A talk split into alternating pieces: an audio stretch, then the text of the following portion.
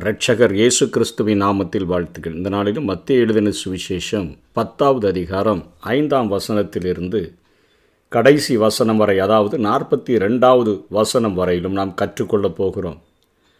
ஆண்டவர் ஷீஷன் என்கிற விதையை இன்றைக்கு கிறிஸ்தவர்கள் என்கிற தம்முடைய பிள்ளைகளுடைய உள்ளத்தில் விதைத்து அந்த ஷீஷன் என்கிற காரியங்கள் ஒவ்வொரு நாளும் அது அப்படியே வளர்ந்து ஒரு மரத்தைப் போல அது மாறிவிட்டது என்று சொன்னால் அவன் ஒரு பூரண புருஷனாக கிறிஸ்துவுக்கு சமமாக அவன் தன்னுடைய வாழ்க்கையை பரிசுத்தமுடையவனாக மாற்றி அவர் எதிர்பார்க்கிற ஊழியத்தை செய்ய முடியும் என்கிற காரியத்தை தான் ஆண்டவர் ஷீஷன் என்கிற விதையின் மூலமாக தன்னுடைய ஷீஷர்களுக்கு விதைத்தார். அவர்கள் ஷீஷன் என்கிற அந்த உபதேசத்தின் விதையை உள்ளத்தில் பெற்றுக்கொள்ளும் பொழுது அவர்கள் இந்த உலகத்திலே காணப்படுகிற உறவுகளை பிணைப்புகளை ரெண்டாவது இடத்துக்கு தள்ளி தேவனுக்கு முதலிடத்தை கொடுக்கிறவர்களாக தங்களுடைய ஜீவனையே வெறுத்து ஆண்டவருக்கு ஊழியம் செய்யும்படியாக இயேசுவின் பின்பாக போக துணிந்தேன். இனிமேல் நான் பின்னோக்க மாட்டேன் என்று சொல்லுகிறவர்களாக அவர்கள் மாறி ஆண்டவருக்கென்று அவர்கள் தன் சிலுவையை அனுதினமும் எடுத்துக்கொண்டு பின்பற்றுகிறவர்களாக வளருவார்கள் என்கிறது தான் கிறிஸ்தவத்தில் கிறிஸ்து தன்னுடைய பிள்ளைகள் மத்தியில் எதிர்பார்க்கிற ஒரு காரியம். ஒவ்வொருவரும் இந்த சீஷன் என்கிற போதனையில் அவர்கள் வளர்ந்து ஆண்டவருக்காக முதலிடம் கொடுத்து அவருக்காக வாழ வேண்டும் என்கிறதைத்தான் இயேசு இங்கே தன்னுடைய சீஷர்களுக்கு கற்றுக் கொடுத்து அவர்கள் அதை கடைபிடிக்கும்படியாக செய்து அவர்களுடைய வாழ்க்கையிலே அதை நடைமுறைப்படுத்தும்படியாக செய்து அவர்களை அதை பிராக்டிஸ் பண்ணுகிறதற்கு அவர்களை அனுப்பும் பொழுது அதிகாரத்தை கொடுத்து அப்போஸ்தலர்கள் என்னுடைய ஸ்தானாதிபதிகள் பிரதிநிதிகள் என்று சொல்லி ஆண்டவர் அனுப்பினதை இதற்கு முந்தின செய்திகளை பார்த்தோம். அசாதாரணமானவர்களாக மாற்றி அனுப்பினார் என்று சொன்னால் சீஷனாக மாற்றி அவர் அனுப்புகிறதை பார்க்கிறோம். இதனைத் தொடர்ந்து இந்த பன்னீர் பேர்களை அனுப்பும் பொழுது எங்கே போகணும்? எப்படி பேசணும்? எதை பிரசங்கிக்கணும்? எப்படிப்பட்ட காரியங்கள் உங்களுக்கு நடக்கும் என்று சொல்லியெல்லாம் இயேசு இதற்கு கீழாக பேசுகிறதை பார்க்க முடியும். இந்த பன்னிரண்டு பேரையும் இயேசு அனுப்புக அனுப்புகையில் ஐந்தாம் வசனத்தில் அவர்களுக்கு கட்டளையிட்டு சொன்னது என்னவென்றால் நீங்கள் புறஜாதியார் நாட்டுக்கு போகாமலும் சமாரியார் பட்டணங்களில் பிரவேசியாமலும் என்று சொல்லுகிறார். அதாவது பிரதேசத்தார் சமாரியார் இப்பட்டணங்களுக்கு இப்போ நீங்கள் முதல்ல போக வேண்டாம். நீங்கள் காணாமற் போன ஆடுகளாகி இஸ்ரவேலிடத்துக்கு போங்கள். அதாவது சமாரியர்கள் அவர்களும் புறஜாதிகளைப் போல அவர்களும் கலப்பு இரத்தம் உடையவர்களாக ரெண்டு ராஜாக்கள் பதினேழாம் அதிகாரத்தில் பார்க்க முடியும். இவர்கள் கலிலேயாவுக்கு வடக்கேயும் ஊதையாவுக்கு தெற்கேயும் இருந்த பகுதிகளாக பகுதிகளில் இவர்கள் வாழ்ந்த சமாரியர்கள் யூதர்கள் சமாரியரை வெறுத்து புறக்கணித்தவர்களாக காணப்பட்டார்கள். யோவான் நான்கு ஒன்பதில் நாம் பார்க்கிறோம். அங்கே அந்த பெண்ணே சொல்லுகிறதை இயேசுவினிடத்தில் சொல்லுகிறதை நாம் பார்க்கிறோம். நீர் யூதனாயிருக்க எப்படத்தில் எப்படி என்னிடத்தில் தண்ணீர் கேட்கலாம் என்று கேட்கிற காரியங்களை நாம் பார்த்திருக்கிறோம். ஆண்டவர் சொல்லுகிறார் அப்பொழுது நான் உங்களை அனுப்புகிற அந்த நாட்களில் காலம் வரவில்லை. அப்படின்னு சொல்லி நீங்கள் முதல்ல அங்கே போங்க அப்படின்னு சொல்லி அனுப்புகிறதை பார்க்கிறோம். எதை பிரசங்கிக்க வேண்டும்? என்றும் சொல்லுகிறார்.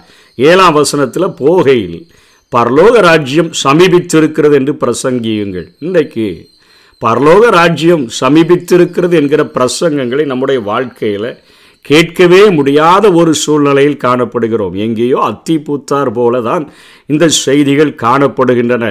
பழைய ஏற்பாட்டு அந்த பழைய ஆதி நாட்களினுடைய அந்த விசுவாசிகள் சபையின் நாட்களிலே அவர்கள் ஒவ்வொருவரையும் வாழ்த்தும் பொழுதே மாறனாதா இயேசு வருகிறார் என்று சொல்லி வாழ்த்தினார்கள். ஆனால் இந்த நாட்களிலே நம்முடைய உலக பிரகாரமான ஆசீர்வாதங்களை பெருக்குகிறதற்குத்தான் இன்றைக்கு சபை போதித்து கொண்டே அநேக சபைகள் காணப்படுகின்றன. ஆனால் பரலோக ராஜ்யம் சமீபித்திருக்கிறது என்று சொல்லி அங்கே ஒவ்வொரு நாளும் அதனை எதிர்பார்க்கிறவர்களாக வருகை எதிர்பார்க்கிறவர்களாக விழித்திருக்கிறவர்களாக ஜபிக்கிறவர்களாக ஜாக்கிரதை உள்ளவர்களாக இருக்கிறதற்கு இன்றைக்கு அநேக இடங்கள் மறந்து விட்டதை நாம் பார்க்க முடியும். அப்படி சொல்லும்பொழுது ஆண்டவர் அவர்களுக்கு அதிகாரம் கொடுத்ததை சொல்லுகிறார். வியாதியுஸ்தவர்களை சுத்தமாக்குங்கள் குஷ்டரோகிகளை சுத்தம் பண்ணுங்கள் மரித்தோரை எழுப்புங்க சாசுகளை துரத்துங்க இலவசமாய் பெற்றீர்கள் இலவசமாக கொடுங்க. டோக்கன் போட்டு கொடுக்காத. ஸ்கீம் தொடங்கி கொடுக்காத. இலவசமாய் வாங்கினியா? என்னுடைய வல்லமை நீ இலவசமாய் கொடு என்று சொல்லி இங்கே ஆண்டவர் சொல்லி கொடுக்கிறதை பார்க்கிறோம். உங்கள் கச்சைகளில் பொன்னையாவது வெள்ளியாவது செம்பையாவது வழிக்காக பையையாவது இரண்டு அங்கிகளையாவது பாதரட்சைகளையாவது தடியையாவது தேடி வைக்க வேண்டாம். வேலையால் தன் ஆகாரத்திற்கு பாத்திரனாயிருக்கிறான். இப்படிப்பட்ட காரியங்களை நாளைய தினத்துக்காக என்ன செய்வோன்னு சொல்லி நீ சேர்த்து வைக்க வேண்டாம் பயப்பட வேண்டாம். நீ வேலை செய்கிறதுனால உன்னுடைய ஆகாரத்திற்கு நீ பாத்திரவானாய் நீ இருக்கிறா என்று சொல்லி ஆண்டவர் கற்றுக் கொடுக்கிறார். எந்த பட்டணத்திலாவது கிராமத்திலாவது நீங்கள் பிரவேசிக்கும் போது அதிலே பாத்திரவான்கள் யார் என்று விசாரித்து நீங்கள் புறப்படும் மனமும் அவனிடத்தில் தங்கியிருங்கள் பாத்திரவான்னா யார் ரொம்ப பசையாக இருக்கிறா? யார் ரொம்ப செல்வ செழிப்பாக இருக்கிறா? நல்லா யார் சாப்பாடு போடுவா? யார் நல்லா தங்குகிறதற்கு அருமையான இடத்தை கொடுப்பா என்கிற தகுதி அல்ல.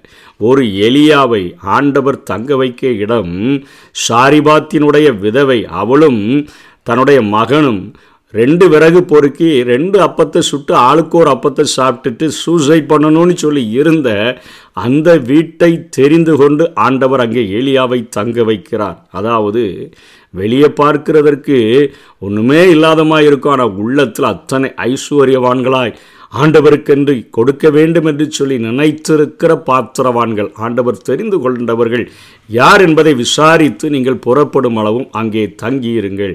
ஒரு வீட்டுக்குள் நீங்கள் பிரவேசிக்கும் பொழுது அதை வாழ்த்துங்கள் என்று சொல்லுகிறார். சமாதானம் உண்டாவதாக என்று வாழ்த்த வேண்டும். அந்த வீடு பாத்திரமாக இருந்தால் நீங்கள் கூறின சமாதானம் அவர்கள் மேல் வர கடவுது. அபாத்திரமாக இருந்தால் நீங்கள் கூறின சமாதானம் உங்களிடத்திற்கு திரும்ப கடவுது என்று சொல்லிட்டு எவனாகிலும் உங்களை ஏற்றுக்கொள்ளாமலும் உங்கள் வார்த்தைகளை கேளாமலும் போனால் அந்த வீட்டையாவது பட்டணத்தையாவது விட்டு புறப்படும் பொழுது உங்கள் கால்களில் படிந்திருக்கிற தூசியை உதறி போட்டிருக்கடி சொல்லுகிறார். நியாய தீர்ப்பு நாளில். அந்த பட்டணத்துக்கு நேரிடுகிறதை பார்க்கிலும் சோதோம் குமரோ நாட்டிற்கு நேரிட்டது. அது லகுவாயிருக்கும் என்று மெய்யாகவே உங்களுக்கு சொல்லுகிறேன் என்று ஆண்டவர் சொல்லுகிறார். ஆடுகளை ஓநாய்களுக்குள் அனுப்புகிறது போல இதோ நான் உங்களை அனுப்புகிறேன். ஆகையால் சர்ப்பங்களைப் போல வினா உள்ளவர்களாயும் புறாக்களைப் போல கபடற்றவர்களாயும் இருங்கள். இன்றைக்கு ஆண்டவர் தன்னுடைய பிள்ளைகளை ஒரு ஆடுகளுக்கு ஒப்பிடுகிறார். ஆடுகளைப் போல நீங்கள் இருக்கிறீங்க. இன்றைக்கு நீங்கள் போகிற ஜனங்கள் எல்லாரும் நல்லவங்க இல்லை ஓநாய்களைப் போல ஆட்களும் இருக்கிறாங்க. ஆகையால் நீங்கள் சர்ப்பங்களைப் போல கொஞ்சம் வினா உள்ளவங்களாகவும் புறாக்களைப் போல கபடற்றவர்களாகவும் இருங்கள் என்று சொல்லிட்டு உங்களுடைய ஊழியத்தில் எல்லாமே பஞ்சனைகளையும் எல்லாம் உங்களுக்கு வந்து கம்பளிகளையும் விரித்து உங்களை வரவேற்க மாட்டாங்க. அவர்கள் உங்களை ஆலோசனை சங்கங்களுக்கு ஒப்பு கொடுத்து தங்கள் ஆள் ஜெப ஆலயங்களில் உங்களை வாரினால் அடிப்பார்கள் என்று சொல்கிறதை பார்க்கிறோம். ஆலோசனை சங்கங்கள் என்பது அந்த நாட்களில் எழுபத்தி ரெண்டு யூதர்களை கொண்ட ஒரு சங்கத்தை அமைத்திருந்தார்கள்.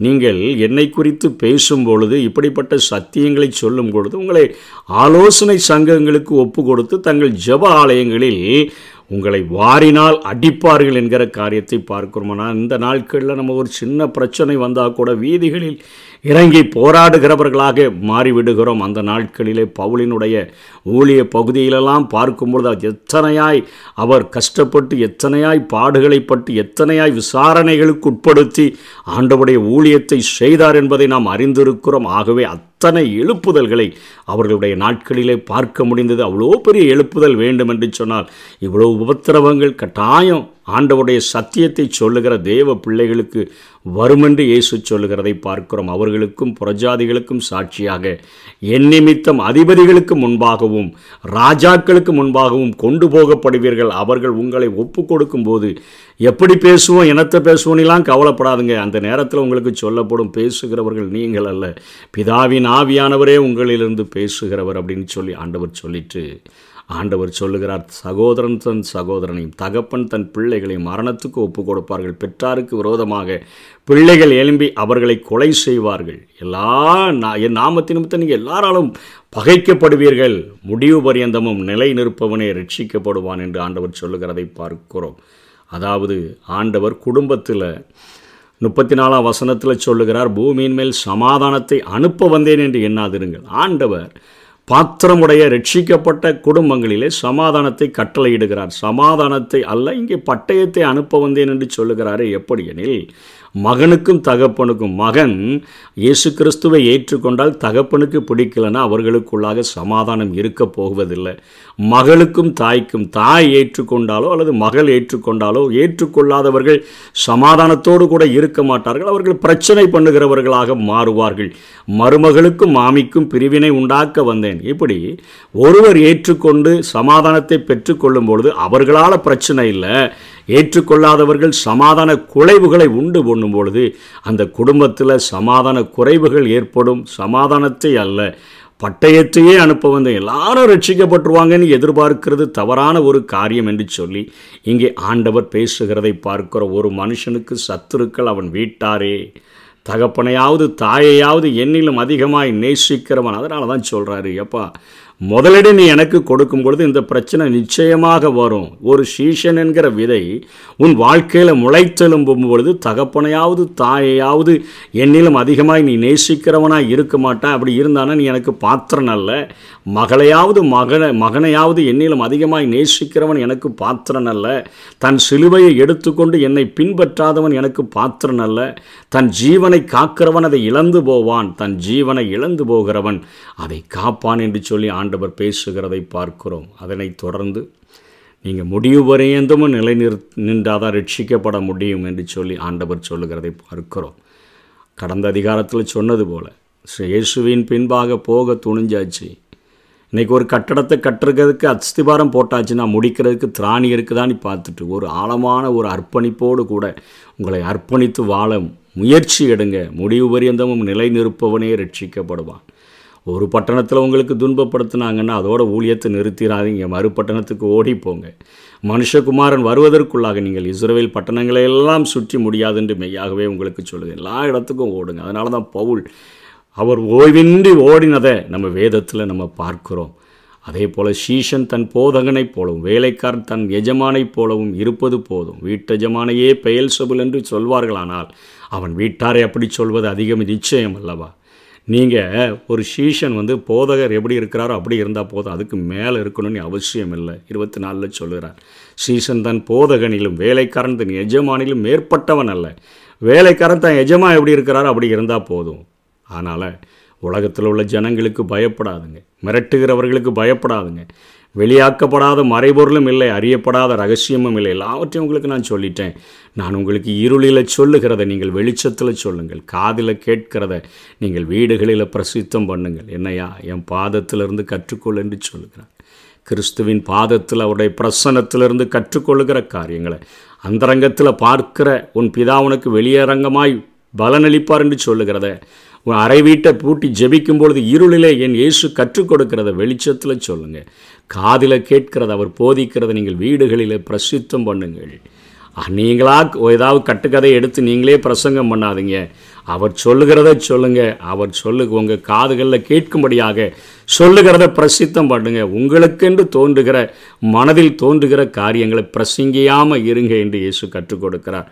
இந்த உலகத்தில் ஆத்துமாவை கொள்ள வல்லவர்களாக இராமல் சரீரத்தை மாத்திரம் கொள்ளுகிறவர்களுக்கு அதாவது தன் ஜீவனையும் வெறுக்கணும்னு சொல்கிறாரு சரீரத்தை மாத்திரம் கொள்ளுகிறவர்களுக்கு நீங்கள் பயப்பட வேண்டாம். ஆத்மாவையும் சரீரத்தையும் நரகத்திலே தள்ளி அழிக்க வல்ல ஒருவருக்கே பயப்படும்படியாக ஆண்டவர் சொல்கிறாரு ஆண்டவர் சொல்கிறார் ஒரு காசுக்கு இரண்டு அடைக்கலான் குருவிகளை விற்கிறார்கள்.